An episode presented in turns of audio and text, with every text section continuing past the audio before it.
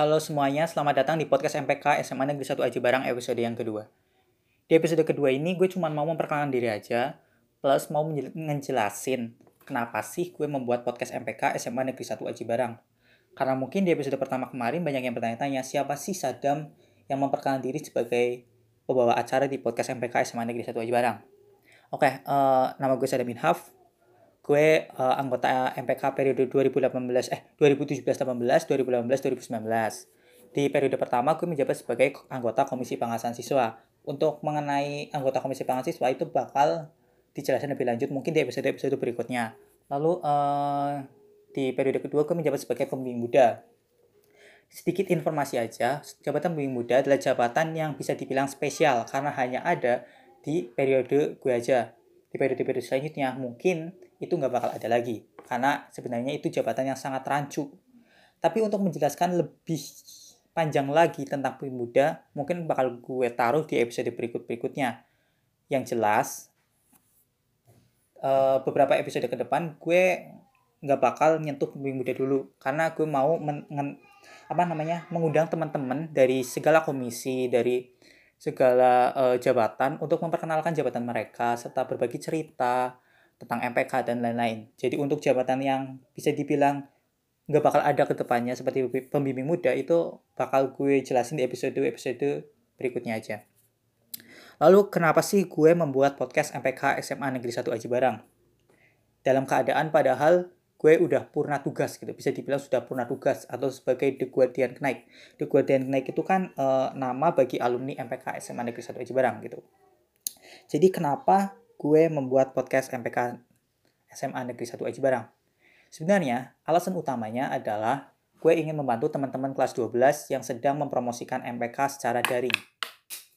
Karena, uh, seperti yang kita tahu pada tahun 2020, kita itu mengalami pandemi corona, gitu ya, bisa dibilang seperti itu ya.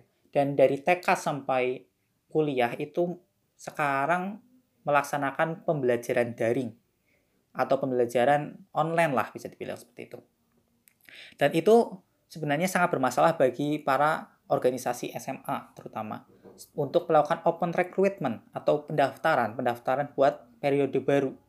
Karena e, mereka terbiasa untuk melakukan open recruitment secara offline dan sekarang harus ditantang open recruitment secara online dan itu sebenarnya sangat berat jujur aja sangat berat karena uh, gue udah dengerin sedikit cerita-cerita dari mereka. Dan mungkin bakal diceritain teman-teman MPK periode sekarang di podcast ini juga di episode-episode selanjutnya. Tapi uh, setelah gue mendengar cerita-cerita sedikit itu gue ngerasa kayak kayaknya gue perlu bantu mereka gitu. Dan kebetulan dari 20 Juli kemarin hingga 20 Agustus nanti satu bulan ke depan itu gue bisa dibilang nganggur. Karena pada tanggal 20 Juli kemarin gue ngelaksanain UTBK, ujian tulis berbasis komputer, lalu pada 20 Agustus nanti gue baru ada pengumuman tentang SBMPTN. Dan semoga gue keterima di SBMPTN nanti.